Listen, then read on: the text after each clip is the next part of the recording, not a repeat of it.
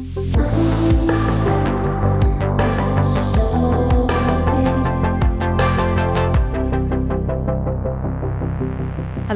and welcome to My Roots Are Showing with myself, Nadine O'Regan.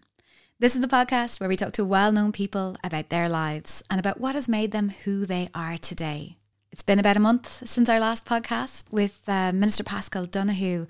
He was in, of course, to talk about his life in finance and the arts because he is a huge fan of the arts, particularly of uh, books and music. This time out, I have the good fortune to be interviewing one of his favourite writers and one of my favourite writers, the Irish author Emilie Pine. She'll be best known to you as the author of the book Notes to Self, a collection of essays which is so honest and so clear sighted about subjects that have been very important to her, but also that apply equally to the rest of us. In Notes to Self, she speaks about really tough subjects, including miscarriage, infertility, family alcoholism, gender equality issues, and a lot more. It's a book that I picked up and couldn't put down. And I know many other people had the same reaction to it. Since it's been published by Tramp Press, it's been republished in Britain and it's coming out in a dozen countries. It's also won awards, including the Book of the Year award in uh, the An Post Irish Book Awards. And Emily has become well known as a public speaker. She's already Associate Professor of Drama at University College Dublin, but she now also often appears at literary festivals and gives master classes. There was a slight delay, by the way, to me releasing this podcast. Uh, there was a delay of a few days, which I wasn't expecting. I said on my Twitter account at Nadine O'Regan that it was coming up and then I just disappeared for a few days and did not talk about it again. And there is a reason for that, which I hope isn't an overshare, but I'm going to tell you. Um, I actually got engaged um, last weekend. And yeah, I am delighted and thrilled. And there's been a fair bit of celebrating with family. And I'm actually mentioning that not only because I wanted to explain, but also because just the thinking about getting married, it also leads you to thinking about a lot of the topics that Emilie Pine also gets into in the book. Uh, topics around what it means to be female uh, in this day and age, and about the very structures and the institutions that we've all been born into and grow up within. Things have changed so much in Ireland over the past few decades. We have new freedoms. There are movements which have helped us achieve greater equality, but there are still many issues that need to be looked at. There's this point in the podcast where she quotes another writer, Maggie Nelson, who wrote a book called The Argonauts. And Emily is talking about how Maggie has said that giving birth is both the most radical thing you can do in your life and also, in a way, the most conservative. And sometimes I think that marriage can be a bit like that as well. It's incredibly traditional, but it's also incredibly exciting and mad, and it's a new life phase. So I guess I've been thinking about that quite a bit as well. This is, as regular listeners will know, because I'm always banging on about it, um, an independent podcast done for pure love. So if you do enjoy the podcast, if you're listening and you want to support it, all I would ask is if you have a minute to spare to pop onto iTunes and like or subscribe or write a little review. Or even if you don't have a minute to go onto iTunes, if you're talking about podcasts to your friends, maybe mention this one uh, because it is the best way for me uh, to get the word out there about it. You can listen back to previous episodes with uh, the likes of Graham Norton, Jon Ronson, Tracey Thorn, Paschal Donohoe, as I was mentioning, and Kevin Barry. So they're all lined up.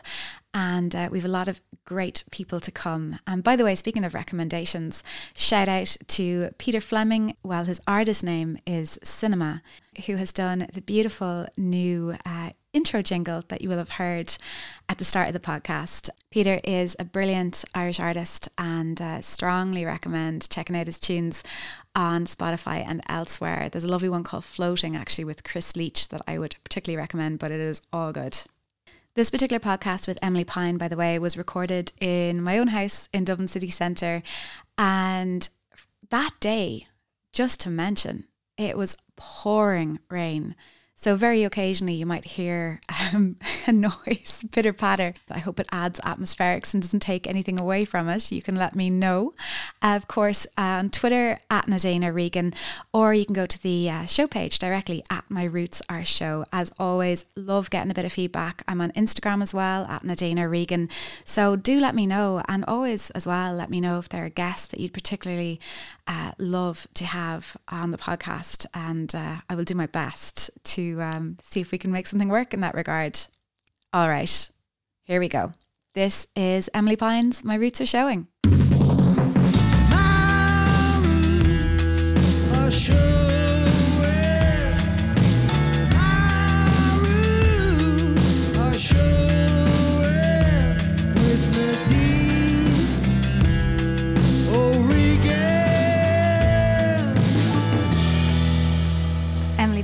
You are very welcome to the podcast. How are you? I'm great. Thanks so much for inviting me.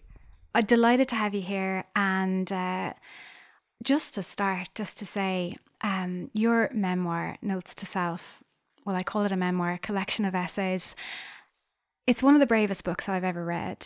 Uh, it's a book that takes in so many subjects that people would find painful to write about, even in isolation. And we'll talk about some of those as we go on, but to mention them very briefly now, you know, separation, alcohol abuse, uh, infertility, drugs. You're writing about these topics and you're doing it as an associate professor uh, in UCD in drama. So you're not doing it from a position of anonymity. You're doing it as somebody who is a professional with students. Tell me to start about the decision to bare your soul and write what you've written? So initially, I started writing for myself, and I think that's part of the twist of the title, "Notes to Self," that my I was my own audience, and that's the way it had to be in order to be as honest as you put it. And sometimes people have asked me subsequently, "Oh, you know, did you think about taking a pseudonym or making or putting kind of novel on the front or something?" And the entire point was actually to be honest. And it's funny when you say, oh, you know, I'm an associate professor and a, a job that I love. I think that's the reason why I could do it because I feel you know, I feel finally safe in my life and secure. And you need to have that sense of security to take a risk like this. So I started writing for myself, and then it took me two years to get up the courage to send it to a publisher. And I was really lucky. I sent it to Tramp Press, and they're a small feminist um, Irish press, Lisa Coen and Sarah Davis Goff. And they took me for lunch. And it was one of the most surprising conversations of my life where they asked me would I write a book. And I, it was so far beyond what I had expected. Uh, I was totally blown away by it. I said it to my, I rang my partner afterwards and he said, yeah, that's what I thought that they would say. And I was like, okay, you could have mentioned it to me. And I felt like they gave me, and I've said this before, I felt like they gave me permission. They said that they liked the way that I wrote and they liked my voice. And I thought, but I don't, I don't have a style because in my head, literary style was something that was much more stylish, like stylistic, that it had this really kind of strong nature to it. And they said, no, no, we really like your directness. And I thought, oh, okay, right. I, I don't have to try and dress it up or put in metaphors that I can just tell it how it is. This is how it sounds in my head. And it's funny because now I think I can't believe I was waiting to be given permission. And but once it came, it just poured out of me. And it's funny because the first draft is quite similar to the final draft because in sometimes I think I had been telling myself these stories or saying it over and over in my head silently for years, never allowing myself to admit it to anyone else. I mean, there's so much in the book that I literally had never told anybody in person before. And I found that the empty page, and I wrote it longhand, so it really was a page. I found that the empty page was a way of me getting it out of my head. And I started, I mean, madly, I started sleeping better. And I started to make sense of my own life in a way that I never had done before. And it was really only an very late in the in the process that I realized other people would read this too, and I had this incredibly lucky experience working with Sarah and Lisa. That and they don't normally do this. I would send them the book in discrete essays, the finished first drafts of each essay, and they normally would read entire manuscripts, and so I felt like I was writing it in this safe space with them, where they were editors, but their first job was to support me to get there and then afterwards came the kind of the critical bit. And it's funny because i kept saying you know you haven't told me that it's terrible yet. And lisa said emily you're such an academic that you think you know you don't believe praise if it's good. You know it has to be has to have some kind of negative spin on it. And they got me there. And it, it was incredibly kind of intimate experience because you know, I remember Sarah saying to me, she says, you know, I've thought that loads of times, but I have never seen it written down on the page. And there was a it was a discovery for all three of us and thinking and they'd never published nonfiction before and I'd never written a book like this before. So it really felt like a new thing that we were doing. You talk in the book about cultural silences and silences that women often bring to physical and emotional experiences that are deeply traumatic, for example, miscarriage.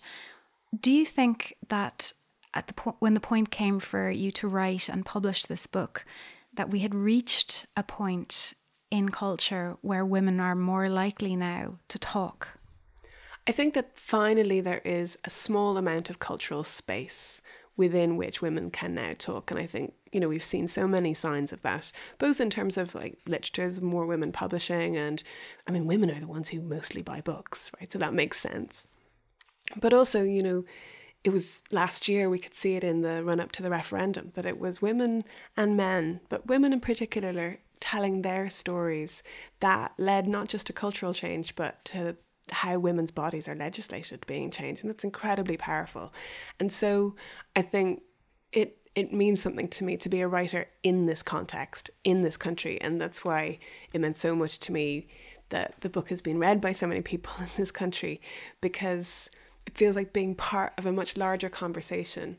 And it's funny i was thinking about it the other day because I, me- I was remembering back to kind of 1990 1989 with uh, my friends and we were all kind of 13 14 around then and we were talking about how we would emigrate as soon as we possibly could because we could not imagine being able to make a life for ourselves in this country. And I like to think that that's not a conversation that 13 and 14 year olds are having now, or certainly not in the same way. And that's because of that's partly because of women writing their stories and talking about their stories and, and refusing that cultural silence. And and I also think, and this is kind of in the aftermath of the book, that I realize there are lots of reasons behind silence, that not everybody has to break it. Some people need to preserve their silence and they should have the right to do that. That we kind of have a right to silence as well as a right to voice. Um, but we also then if you have a right to voice, you have a right to be listened to. And I think that's the thing that's changed. It's not that women were silent, it's that nobody was really listening. Well, you mentioned your younger years. Let's go back in time to when you were a kid and you grew up actually a few streets from where record- we're recording now in Dublin 8 in city centre more or less. And what were you like as a as a young kid? That's funny. I suppose I wrote a book about it and I probably find it quite difficult to articulate. I was really bookish, unsurprisingly. I became an academic. It was a perfect career for someone who would. I was not great with other people. I was fine with at, talking to adults, but I didn't really know how to talk to other children. I was a really lonesome child. I think I didn't know how other people worked, which sounds like an odd thing to say, um, but it was it was kind of how I felt. I was always felt like I was standing on the outside of everything, and so it was easier to read books. Um, my parents had split up when I was five, and how I who I was is indivisible from that fact because it changed everything. And I think I had been a much more confident child before that, and there was a kind of social change that came with that.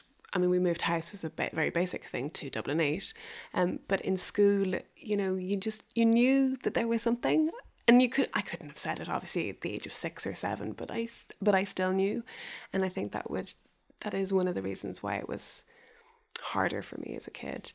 Sorry, I sound like I'm blaming my parents, and I really try not to do that. Uh, the other side of that is that I'm really I was really independent as a kid, and I'm still like that now. And I always, I kind of always got to do what I wanted to do because I was kind of quiet and I got good grades in school and and kept going. And yeah, you talk though. I mean, you say in the book that I was a lonesome child, and there's a couple of moments in the book that are really heartrending. Although you don't, uh, you don't indulge in self pity, but you describe one scene where somebody you had a phone call on a Saturday afternoon and when you picked up the receiver, it was a bunch of kids who'd all gone to a children's party that they hadn't invited you to, and you just heard them giggling down the phone. So that was your kind of experience, which must have been very hard.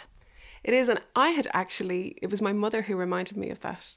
And when I was writing, and I said, Oh, you know, I'm writing about being a kid. And she said, Oh, I remember that day. And she said, You were inconsolable. And I remember the phone conversation, I remember the phone call really, really well. And I don't really remember the aftermath of it. But I, I also think that's how groups define themselves, right? By having someone else that they point at or laugh at. And I have, I have always been the defender of the person who gets left out. It's so cruel, actually, how groups are are defined by ex- by exclusion rather than inclusion often. It's really important, I think, for people who are listening from outside of Ireland to understand the cultural context of the times and why exactly there might have been exclusion. Because divorce at the time wasn't a thing in Ireland. Separation wasn't a thing. Oftentimes, couples did separate, but they lived in the same house in different beds and different bedrooms if they could manage it, and nobody talked about it. So, for a couple, in the case of your parents, to actually physically separate, uh, for it to be known, uh, for your parents not to even speak to each other and to communicate through notes passed to you or to your sister, uh, that would have created a kind of social form of exclusion uh, that in a very Catholic country would have been almost um, a, structural uh, schism that you couldn't have gotten around. No, and it's it's really strange now. It seems like unimaginable, you know. And I remember campaigning for the last referendum for repeal the eighth, and saying to people, you know, particularly older people on the doorsteps who would have, were ambivalent, and I said, but remember 1995 when the divorce referendum passed by a few thousand votes, you know.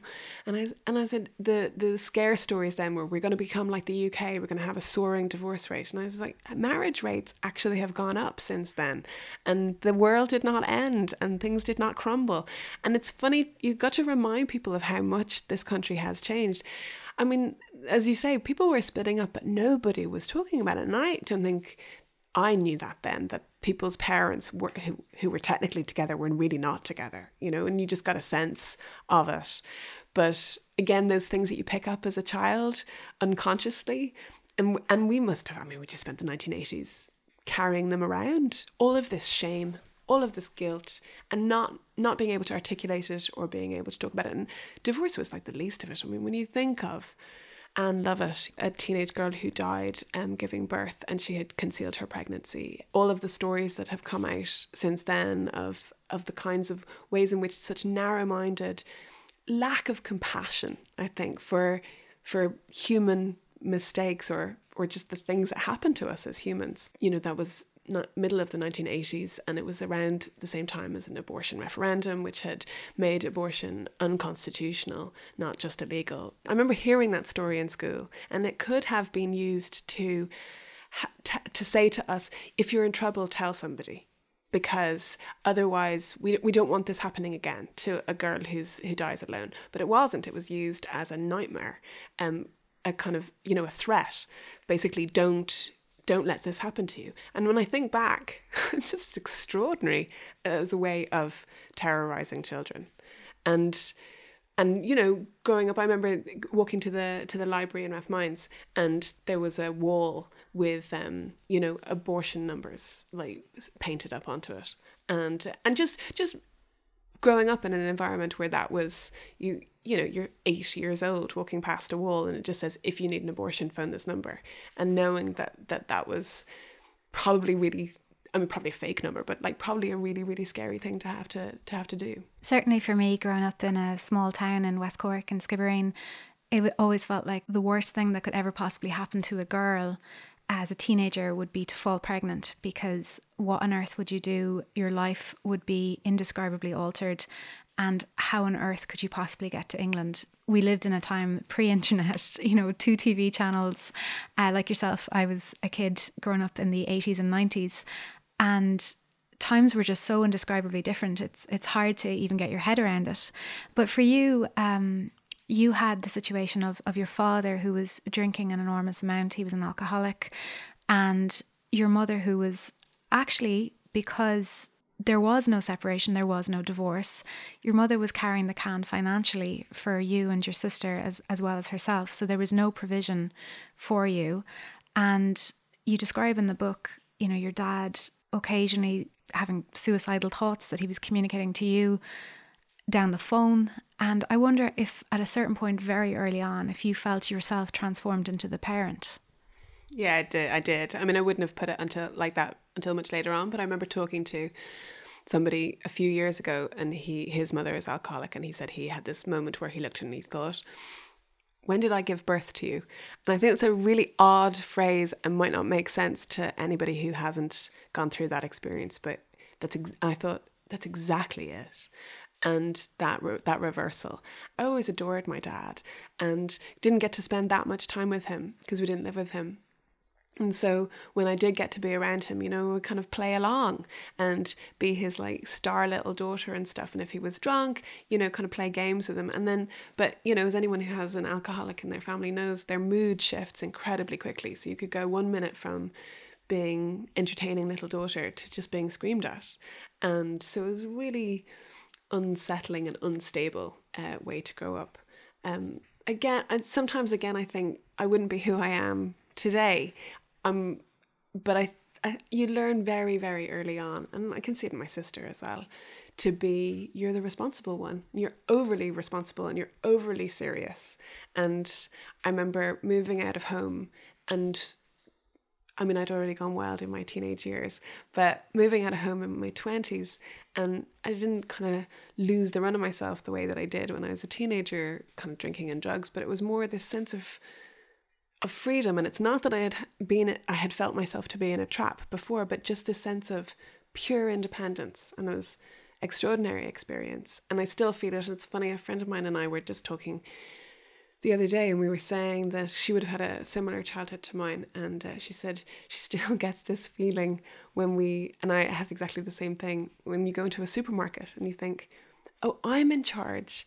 I it's it's so strange because I imagine how many it's not going walking into Tesco is not normally a liberating experience, but you you walk in, you think, oh, I get to decide what's for dinner, and and I can pay for the the groceries, and that was actually always a really stressful thing when we were both kids was financially, and then also you know knowing that you had kind of no control over anything, and so there are enormous compensations to be being an adult.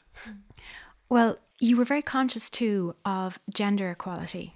Yeah, I mean, my mum is a feminist warrior. She would never describe herself that way. She, you know, is an incredibly balanced and logical person who I mean, we grew up in an all-female household. Even the we used to joke that even the hamster was female, and uh, it was always it was always understood that girls could do anything that boys could do and should do, and that you know you should become as educated as you possibly could and so that you could articulate your claim on that i think that because of the way we grew up in the 80s and 90s that was understood to be in terms of work right? So feminist equality meant being able to get a, a job or a salary as good as a man.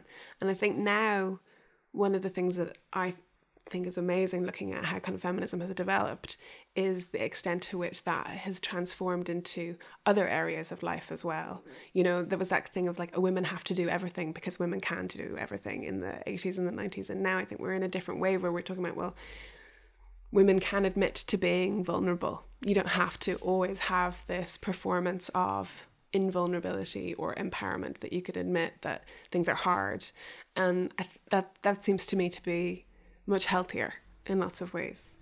Yeah, so we're not wearing the shoulder pads anymore to try and look like men. We're just sort of saying, look, it is acceptable to say that, you know, for example, um, Michelle Obama's memoir readily uh, she admits to inadequacies or issues, and that is forms part of her strength. It's it's because she's uh, able to admit it that it becomes a kind of a power play in a way.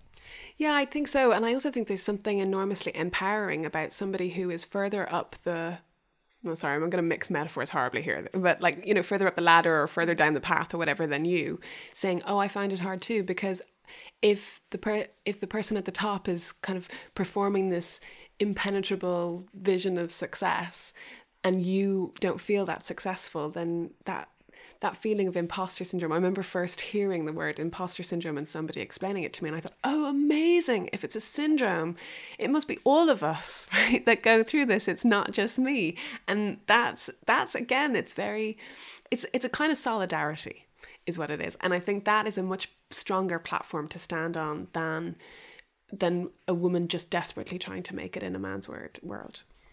You won scholarship after scholarship. Uh, you went to Trinity. I believe that was, you went to Berkeley as well, uh, studying film. And I believe it was when you walked through uh, the gates of Trinity College that you first thought, should I be here? You know, is this, I mean, that was that first case of imposter syndrome? Yeah, it was. Um, I guess, I mean, I barely scraped. This is what I mean about my mother being a warrior. Like, I very nearly failed out of secondary school, and my two closest friends never never finished school. Was this? I mean, you, you mentioned the book that you went through three three secondary schools in possibly as many years or something like that. Like eh, this is the thing that I struggled with a small bit in the book because I was like, you were so wild, but you were obviously so academically gifted. So I don't really understand how the two managed to coexist. Well, I'm very good at exams, right? And that is the that is the way you get through school. So, I mean, I, I think that's changed now with kids doing more projects, and I think that suits lots of different styles of learning. And as a teacher, I could talk about that for a really long time and how much more beneficial that is as a kind of learning. Um, but for me, I was just I was very good at learning things, and and the skills that I had learned at home, which were read a lot and talk a lot and tell stories, worked really well for writing good articulate answers to exams. One of the reasons I didn't stay in school was because I was, I mean, partly because I was just troubled in lots of ways, but also because I was bored, right? And it it sounds it sounds like kind of a patronizing thing to say, but there I wasn't being treated like an intelligent person. And I don't think any of us were in the class. We were being treated as a room full of unruly kids who should just learn off things. Which schools were you in?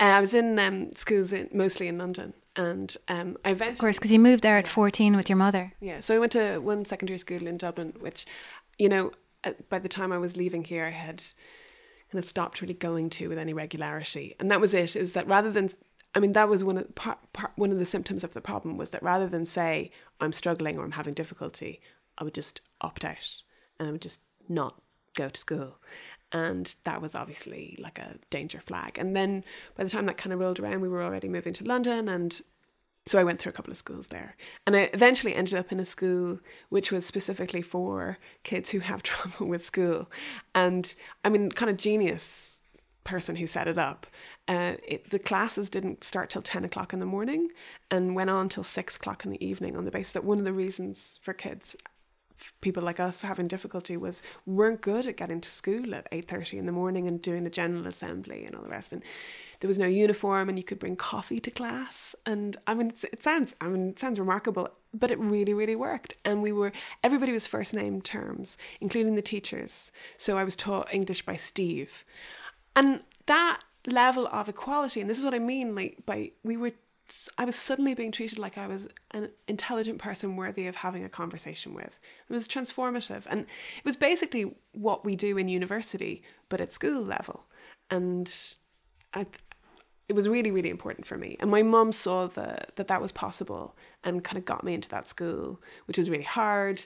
And um, and then that was the that was the way of, of basically not crashing out before you got there, though, you were clubbing, you were living at large, you were completely underage.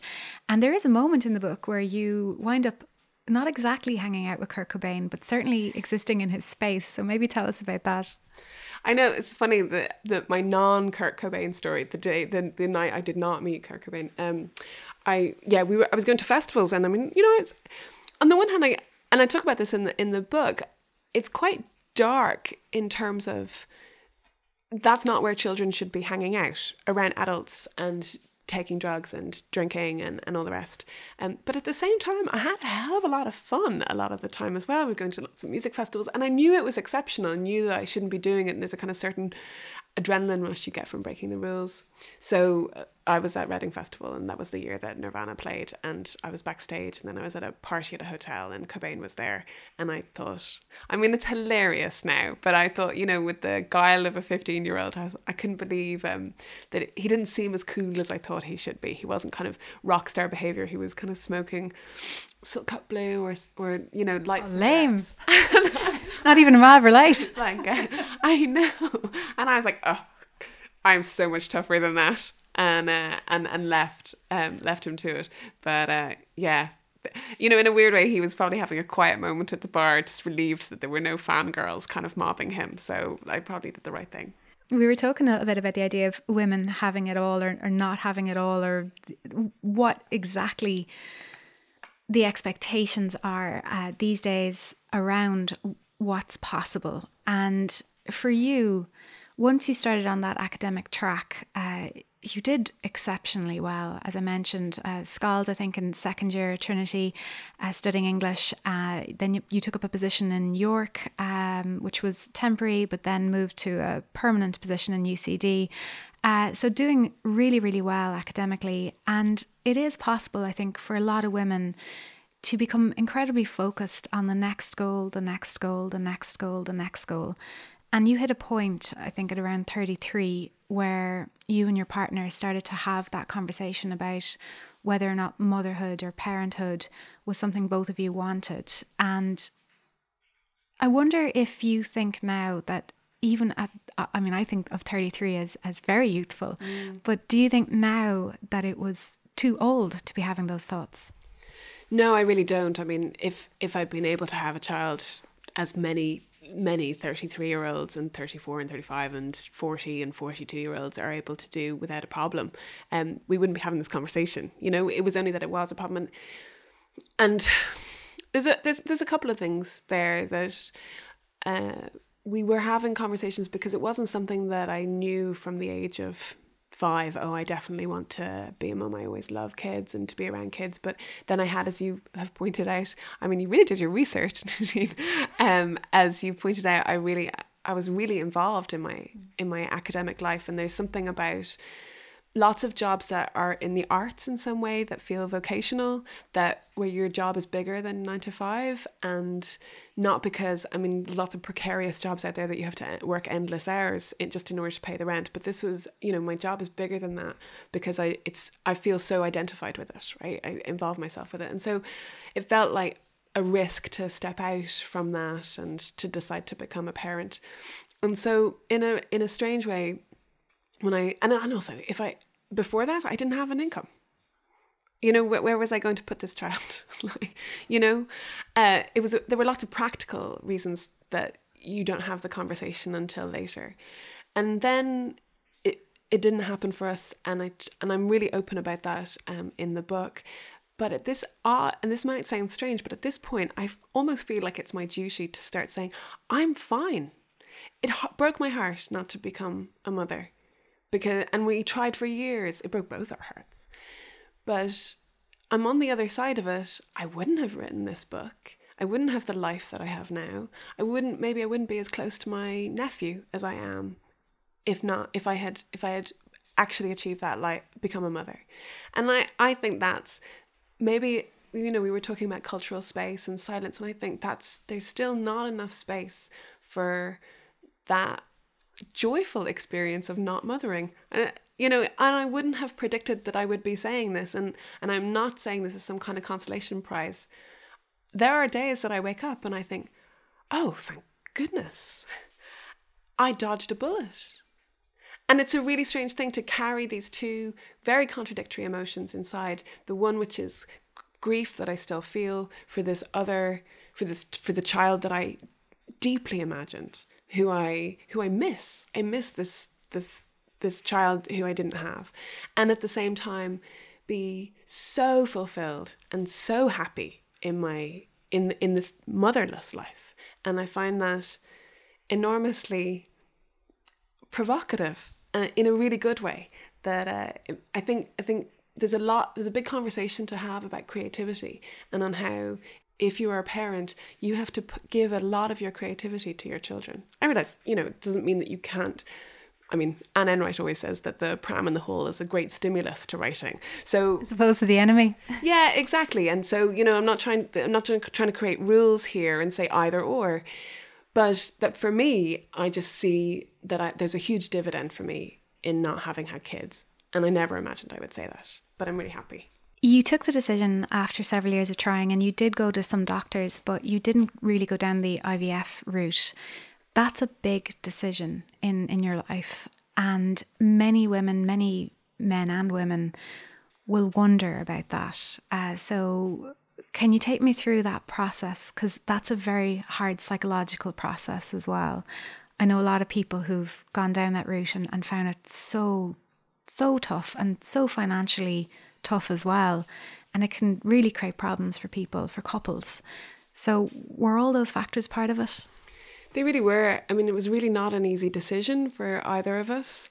It's not a decision that we've ever regretted making to not do IVF. And I really worried that I would. I really worried that I would get too far down the line and I'd be looking back thinking, oh, if we tried, maybe we would have, you know, been one of the successful ones. Maybe if I had, and I say this in the book, maybe if I had had friends who had been successful, but I had friends who had been through rounds of IVF and I had seen just I mean, apart from the financial strain, just the emotional strain of it is is huge as a process. And they had not been successful. And I thought, we both thought, let's not do that to ourselves. That there are there are better alternatives for ways to live your life. It did mean that did mean that we closed that chapter, but like I said, I, I don't I don't regret it, and I I think that there should be more psychological support actually for couples or, or women in those scenarios. There was very little. And in order to help like in order to help you come to that decision because when you have when you're at the point at which you're con- considering IVF, you're already incredibly vulnerable. And you're already at the point at which you've gone through years of heartbreak and hope and loss and you know, so you're not maybe in the best position to be making a decision that will that will cost you a lot. And I'm so thrilled for people who do it successfully. Like so happy. I think that sh- we should celebrate that. But I also think that I also think that the people who I have to be careful about what I say here because I'm not trying to malign anybody. Because I believe that the doctors we saw, for example, you know, it really did make them very, very happy when people got pregnant. But it's also a business. It's a private business. I wish there were more transparency about that in Ireland. I mean, I know people who have had um, IVF in other countries, for example, and there is a lot more transparency around success rates and so on with clinics that there isn't in Ireland. And I, I think that would be beneficial to couples making that decision. Do you mind me asking which countries? Because I think some people listening may may already have been through this process and be wondering, you know, is there advice you'd give? No, I, I mean, I, I really don't have advice. I know people who have been um, to the Czech Republic and to Spain and, you know, have varied experiences. So it's not that I'm recommending elsewhere. What I'm, but what I would say is that if you compare the regime here and the regime in other countries, there are major differences. There's major differences between IVF in Ireland and IVF in the US um, in terms of how embryos are implanted and so on. And so, I, you know, I think, and it's, I'm a researcher, right? So that's what I did when we were faced with like the being told, oh, you know, you have X percentage chance and stuff. I was like, okay, let's look it up. Let's see what it is. And, and so I was kind of comparing all these things, but I think there are lots of people who, who that isn't their instinct to do it and and who don't have a choice and and so on. And I just think it's a really really fraught area. And and it's so emotionally charged that it's re- it's a very difficult decision. And I say in the book, if I because I think the cost, the initial cost would have been about nine thousand euro, and I say in the book, if I had if it was a case of giving somebody 9000 euro and definitely getting a yeah of course i would have done it. Like i and, and i wouldn't have questioned it. But the point is that it's it's not. It was it was 9000 euro for possibly 20% chance of getting a baby and that didn't seem to me to be a very uh, good basis for making a decision. Yeah yeah i hear you another aspect around which i think women are very silent often is um, is miscarriage. I think it's very hard actually to go through life without hearing indirectly um, or directly about women who've had a miscarriage and have gone back into work, said absolutely nothing, continued on, and only months later for you to discover that they've been through this. And then as a listener, you actually don't even know how to behave because there's no context for it. It doesn't even figure. You don't know whether they want to talk about it. It's it's it's not treated in the way bereavement might be treated. It's in a void. Uh, so that crops up in your book as well. And I think using the word bereavement is exactly right. That is what it is. And it's a bereavement of the future as well. And that's what's so hard. I mean, it's, and miscarriage falls under that remit of some of the things why we are silent not just because of cultural pressure but also emotional pressure i mean you're so caught up about it that it's really really hard to say it out loud and you don't really want to and so then it goes a while goes by and then it can feel very artificial to say it and but i often compare it I, I say you know if somebody breaks their leg right it's a it's visible b it's not not to do with any great sense of loss.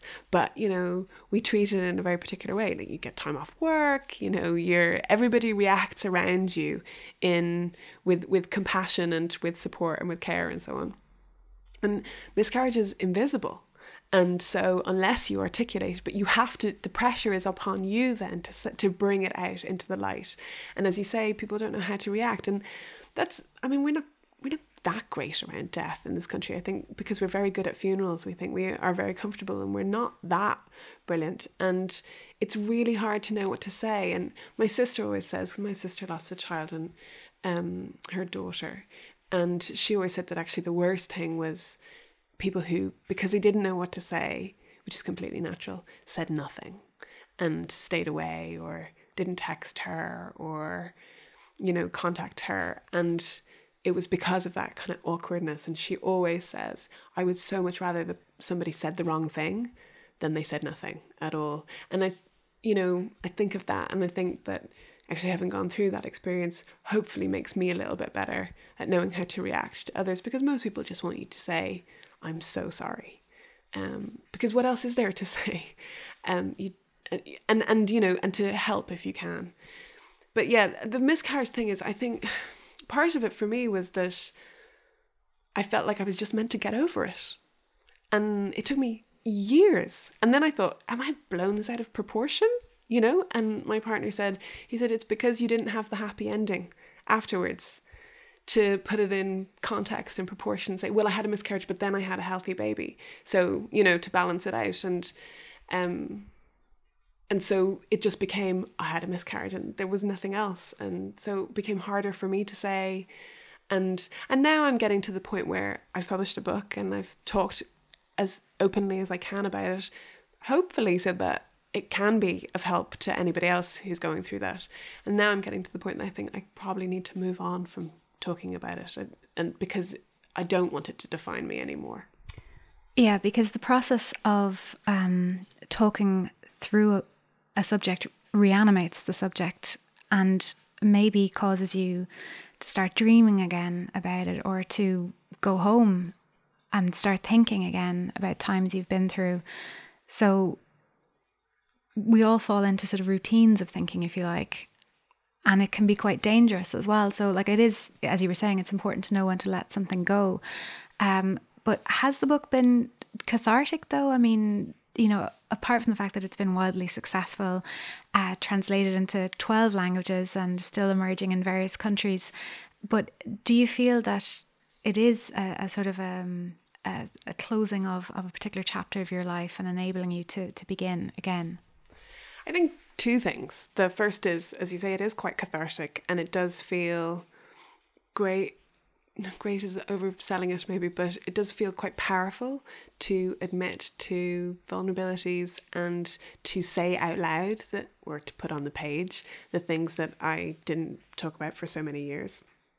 But the other side of it is, again, as you say, to write about it requires me to reanimate all of those emotions, and that has been very hard. So there's this kind of constant tension between the positive effects of it, and sometimes making yourself vulnerable just feels vulnerable, and working out how to judge that and, and balance it. And, you know, sometimes because I have written so much about my life, I think that people when I do events or interviews or whatever, people think they're entitled to ask any question then as a result, you know, or to know anything about my life. And I have to actually get to the point where I say, no, this is my personal boundary.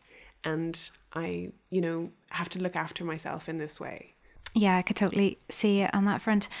One of the things, though, about the book that I really love about it is that, yes, it's a book that women will really relate to, but men have really been coming to this book as well uh, because they're hearing about it. And on the most recent podcast that I did for my Roots of Showing, I interviewed the Minister for Finance, Paschal Donohoe, who was raving about the book. And also, when I went on to Amazon.com recently to have a look at uh, the reviews that you've been getting, there was a lovely review from a man, and he just said, As a 70 year old man, I would not have thought this book was for me.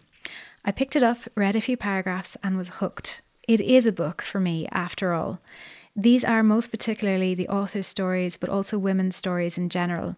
It turns out that they are also universal stories about how we live our lives, male or female, young or old, often in silent anguish, not quite knowing where all that anguish came from in the first place. So, this book spoke directly to me and to my life in a way that I would not have expected, and perhaps the author would not have expected either, which I thought was just a really lovely, lovely review. So, have you had men coming up to you and saying, you know what? You've explained something about myself to me as well. Yeah, I have. And I mean, every time somebody says that to me, I'm a bit taken aback and then also grateful. And, you know, I did get a, I got an email from, um, or not an email, sorry, a card um, from a man in his 60s who said, you know, I'm probably not your target market. And, uh, and I thought, probably not. But how brilliant that is, and also how ridiculous it is that we think, oh, only women will read books by women. I mean, you know, that marketing idea is just dead in the water at this stage. Yeah, it is fantastic. And I think that's what reading and writing can do, right? Is to connect us up so that you can, in reading, whether it's fiction or nonfiction, in reading, you can experience someone else's life and perspective on the world and how important that is in terms of thinking outside of our own brains. And I think that that point about the universal quality of it is that we deal so much and we hear so much on the news about division and boundaries and how actually you can overcome that not in a big political way. I mean, we have. I'm not trying to be utopian about this, but in a very human way by reading somebody else's story, and I, I find that exceptionally inspiring. And I just, you know, I mean, I got a, an email this morning from someone in Germany saying that she'd read the book and, you know, that her life was extremely similar. And I, and it's funny when I get emails or letters or I talk to people and they say, Oh, your story is my story. And part of my, there's a voice in my head saying, Well, that can't be because you can't have, li- we cannot have lived exactly the same experience. But that's not what they're talking about. They're not, they don't mean it in a very literal sense. They mean it in that sense of kind of emotional truth. And I think that very much that, you know, you can connect with someone from history or someone from another country or a different gender or a different age or whatever it is and think oh yeah we have something really deep in common and it's not you know that we both have brown hair or something very literal like that it's that well we both have the same reaction to an experience and that kind of solidarity is really inspiring you're currently on a year off from UCD and uh, you're writer in residence at uh, Holles Street Maternity Hospital. What is that like? It's kind of extraordinary. I mean, they're very, they're very good for letting me into the place. Um, you know, it's a building in which I've been a patient and in which I've been a visitor to visit um, my niece was stillborn there, and Elena, and um, but and and to visit healthy, happy babies as well, and so there's a kind of as a building it's this Victorian building which has this enormous amount of joy and also pain wrapped up in it. And I that there's a complexity to the story there. And what I really have thought about and I've been, you know, there a month and have realized is that I was really thinking of it from the perspective of the patient and the people that I have met working there since I started um, being in residence to see how much vulnerability there is for the midwives and doctors and other staff who work there as well, and joy and pain for them. And I think that there's a much larger story around women's health to tell than the than the one that we often hear because it's driven by need, right, or driven by a particular kind of pain. And my story, which I wrote about, was so singularly from my perspective that and, and that was the only way to tell it wasn't trying to create a kind of balanced narrative um, that you know I'm interested in th- thinking beyond that and around it and the other parameters for how how maternity health services work in this country. And do you have any comments on how maternity services work in this country that you know in terms of what you would change? No, I mean, you know, I'm I'm I'm just starting. Um, Not while you're right in residence. yeah, I mean, I think everyone is doing their best, and I, I, you know, I think is a strange thing where and I was re- I was I was reading rereading Maggie Nelson the other day, who's this incredible book called The Argonauts about and large, which is largely about her pregnancy, and she described pregnancy and childbirth as both the wildest, most savage thing you will ever do and the most traditional conservative thing you will ever do to become a mother. And I thought that was a really interesting way of putting it. That you know when I, I sometimes I sit in the foyer on Holles Street. So if anybody sees me, come and say hi.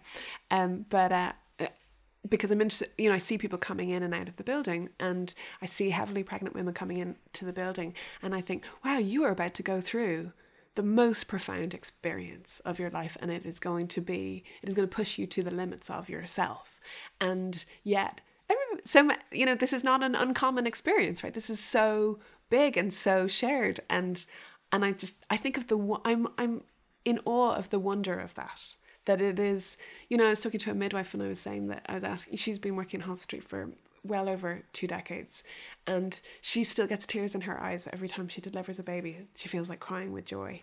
And I just think that's an extraordinary thing. And it's as if it's become, it's totally normal. It's not normal, it's not a normal eh, thing at all. It's an extraordinary, miraculous, incredibly difficult thing um, that thousands of people are doing a day.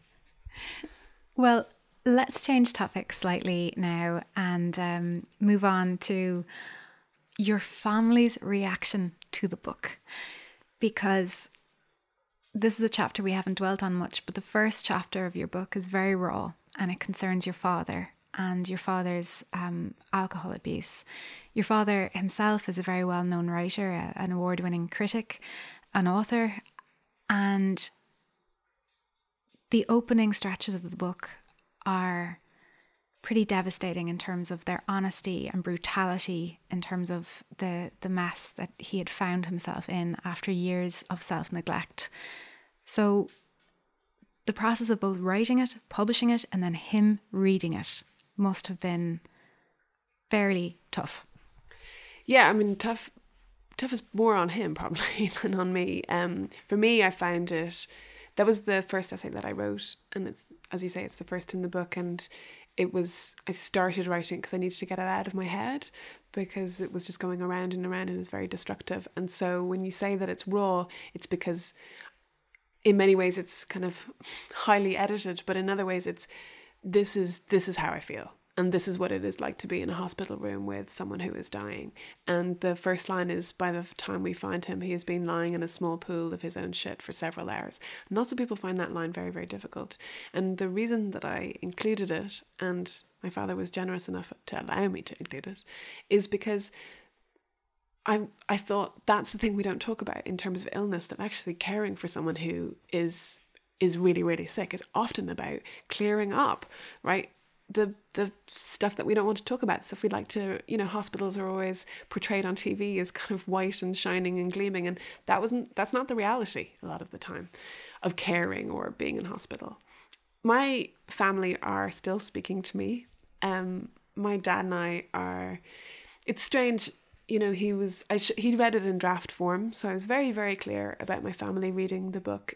Bef- well before it was published, they read the full draft a year before it came out, and so they had time to get used to it, and they also had time to tell me if I got things wrong, which they did, and so by publishing it, I kind of I had their I was I had their trust, right? They trusted me to do it, and they supported me through it.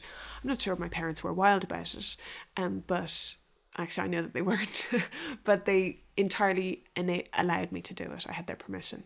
Um, the I would say two things. People often ask me how me and my dad are now, and he just turned 70 and i went out he still lives in greece and i went out to greece to be with him for his birthday and we had this really really lovely time together and i thought we could not have had this before i wrote the book because we didn't have an honest enough relationship mm. the problem is with that is that you know when you're really honest with each other the fiction goes and so i always think writers who write about their lives and their family, they create something and they break something. And you just have to try and hope that the thing that you make makes up for the thing that you've broken. The the issue of being the daughter of an alcoholic looms large in the book as well. And you're very interesting on on the whole idea of that your love is being exhausted and renewed on a daily basis. As you go through life, have you developed your thought process on that in a way that enables you to deal with it better. Yeah, I mean, I, I spent a lot of time thinking about this and talking about it with people who I know who have alcoholic parents as well. And I remember somebody saying to me, she said, and I quote this in the book, she said, it's like radical acceptance.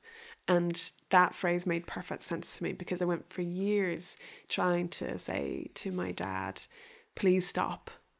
And that doesn't work and maybe maybe there are some addicts who can stop because they see how much it's hurting their families but my my sense of it now at this stage is that an addict has to hit rock bottom. And that will be different for different people. And um, for my dad it was literally almost dying and getting to the very brink of it and suddenly realizing that he didn't want to die. And i think that he had been drinking himself to death quite deliberately so he had thought that he wanted to die and this was his way of getting there and then suddenly pulled back from it, and it was kind of remarkable. And his best friend said to me, "Oh, you know, it's like he, it's like he wants to live again," and that that was that was really what it felt like. And so everything changed because before that, it felt like we will do our very best, but he doesn't really want to be here, and he will sacrifice anything for drinking.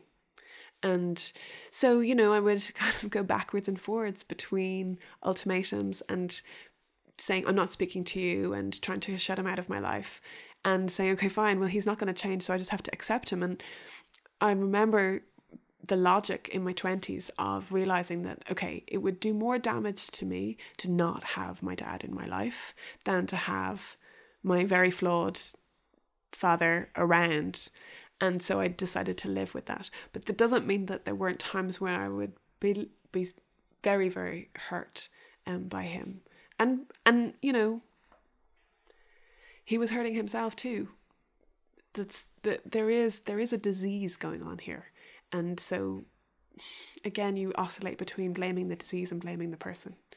And what I think now is when I say that it's more honest now is that we're actually having conversations about it. Whereas previously you couldn't have a conversation because it was totally one sided. It was me going, you have to give up drink in some kind of, you know, um, demanding way, which is I think understandable and reasonable because I want not not just for my sake but for his sake, uh, and and he was not participating in that dialogue wasn't it was a monologue and uh, and whereas now it's it's very much a conversation and we can talk he you know we can talk about his the fact that he really misses drinking and I find that I think that he should be allowed to talk about that you yourself took a lot of drugs in your teen years um, during that wild period, the pressure on you around your parents and the situation you're in must have been extraordinary. And I, I wonder if there were ever times when you yourself had suicidal thoughts. The short answer is no. Um, but no. And so I would never seek to try to describe what that must feel like. I really, really, really didn't put any value on myself though, and I behaved in really self destructive ways because I didn't think I was worth looking after. And I think that was pretty damaging in and of itself. And it took me a really, really long time.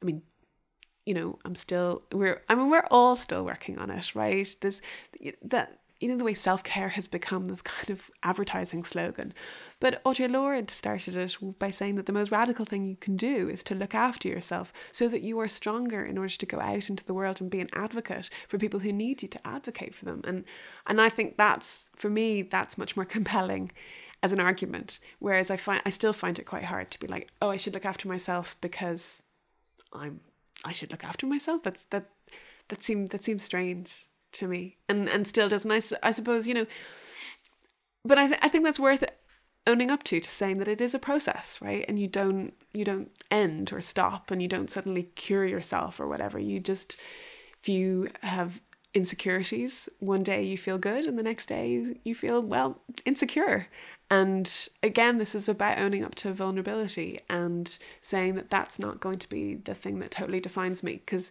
nowadays i think well i feel depressed or crappy today, but I'll probably be okay tomorrow. And that, I think that being in your 40s, you just have that bit more experience and that bit more ability to let go of the anxiety on a good day. One of the things about your book that you, you mention is that, um, you know, there are a lot of stories in the book that no one had heard from you. And this was particularly the case around sex. I think you were saying you were around 39 when you realized that there were encounters that you had had in your life that couldn't have been described in any way as having been with consent. Through the process of writing the book and deciding to write about that, again, it's just such a brave thing to do. Maybe you can take me through your feelings about putting yourself through that again in a way. I think the story that I told um, illustrates the power of words and how rape was a word that, when I was growing up in the 80s and the 90s, had a vast amount of stigma attached to it. To claim and ex- claim that as your experience was to label yourself as a victim or as somebody who should be you knew would be stigmatized as a result. I think one of the most inspiring things now is how much the conversation has changed and it is about consent as opposed to saying no, which was what it always was for so long. Like, did you say no? How did you say? Did you, you know that you know that was the way in which you justified whether or not what had happened to you was rape. And now, and I, you know, I have a, a friend and colleague, Charlotte McIvor in NUI Galway, doing really inspiring work, going around the country with um, Consent Project, using drama and theatre and performance to reach audiences of like, you know, literally thousands of teenagers and people in their early 20s and having and you know staging and then having conversations around around what consent means in all sorts of different scenarios. And i watch it and i think i'm so grateful. Like i'm so grateful that that is happening and that people are being given the language and being told that that sex is a process. One of the things I found extraordinary about a video that they did was that it explored. It had um, it was like a multiple choice video, and you could you were given choices. Can she say yes or no at any point? And I was like, oh, of course. There is again this concept that there's just one yes or one no, but actually you, there are multiple ways in which you say yes to one thing but no to another. And again, giving giving kids in particular a language for that and a way of understanding signals and giving boys the language just as much as girls is so is so important mm-hmm. and i think um i'm i'm just i'm really grateful that my nephew will grow up in that context yeah. I'm really grateful that yourself and authors like Louise O'Neill and uh, so many more are actually, you know, bringing issues like this to book, to stage, and those conversations are being had uh, because certainly again i grew up in an 80s and a 90s where definitely things happened that shouldn't have happened to my friends i was in situations where you know things got kind of the, the things got kind of smudged you know it felt like everybody just took a decision to forget about mm. something that was on untoward i'm using the word like what a what a lovely word to use about something that is so ugly. Uh, but it is a process of education for men and women about uh, what is the nature of consent.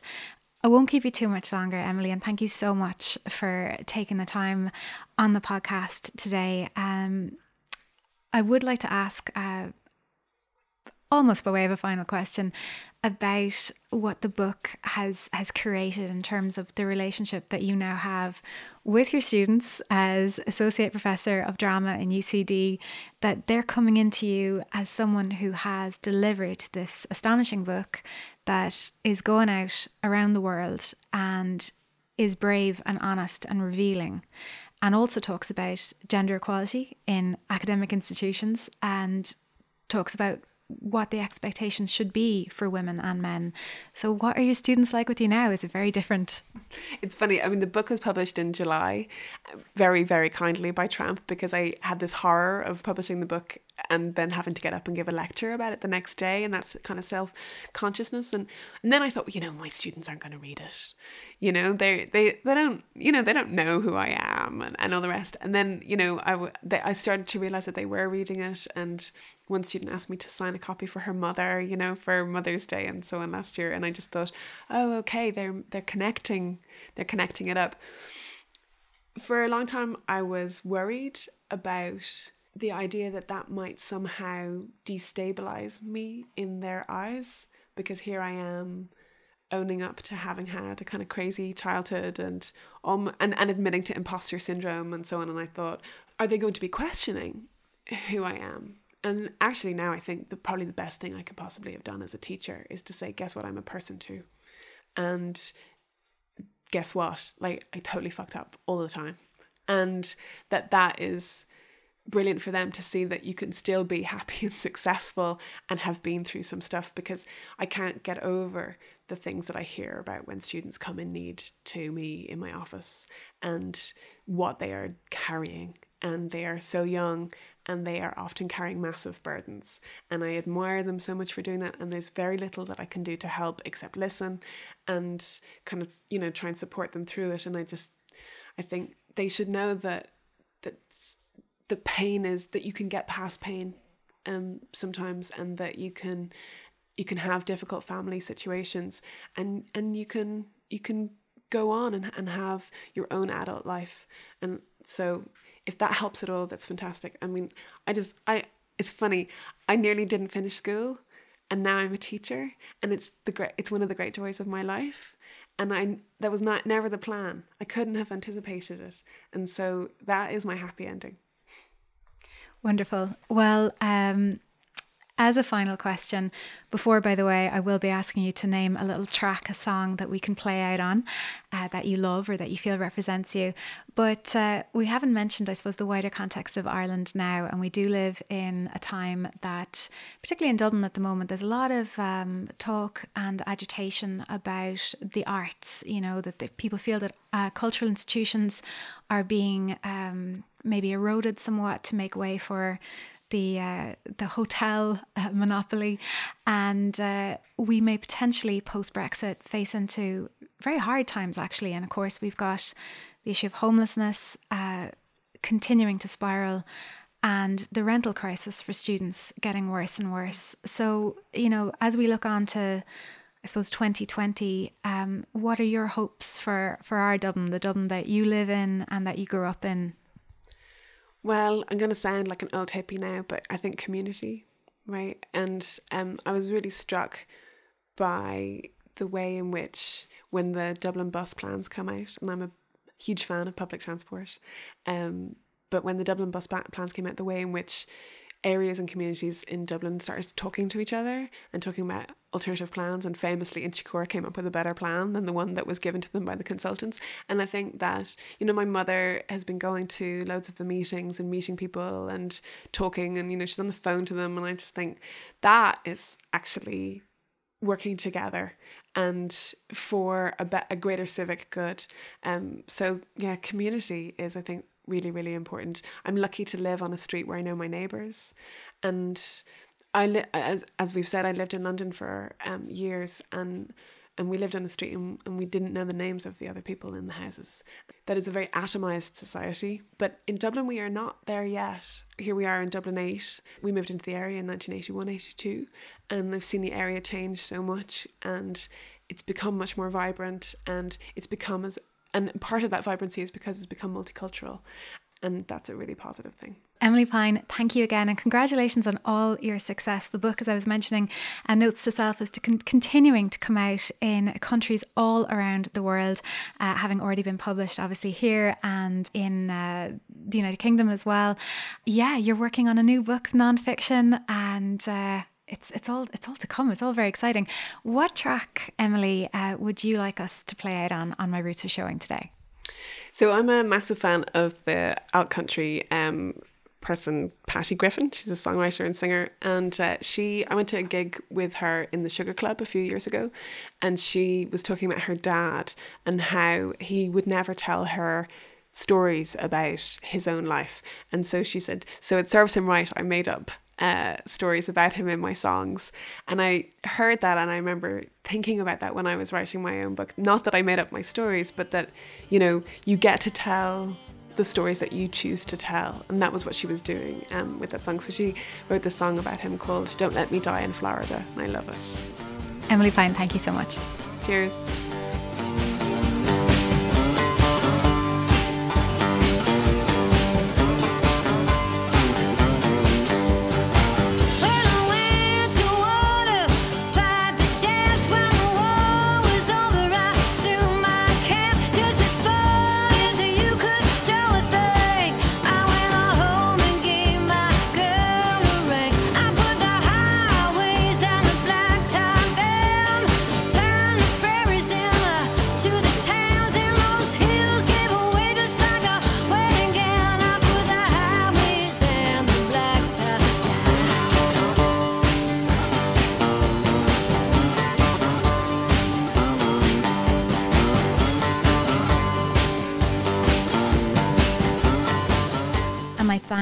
Once again to Emilie Pine, the author of Notes to Self. What about that tune, by the way? Patty Griffin. Unreal.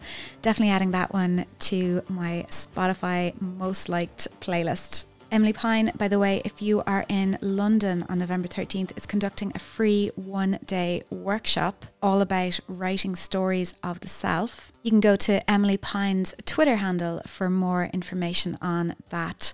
She is at Emilie, E M I L I E, Pine, P I N E. If you enjoyed the podcast, once again, please do consider subscribing on iTunes, writing a little review, or telling your friends about it. Coming up in the podcast next time out, I'll be talking to an Irish female author who is both a very powerful writer and also a great campaigner. Really looking forward to chatting to her. As ever, I am on Twitter. You can find me there at Nadine O'Regan or at My Roots Are Show. And I'm also on Instagram at Nadine O'Regan. Right, that is it from me for another little spell. Till the next time, this is Nadine O'Regan signing off. Do take care.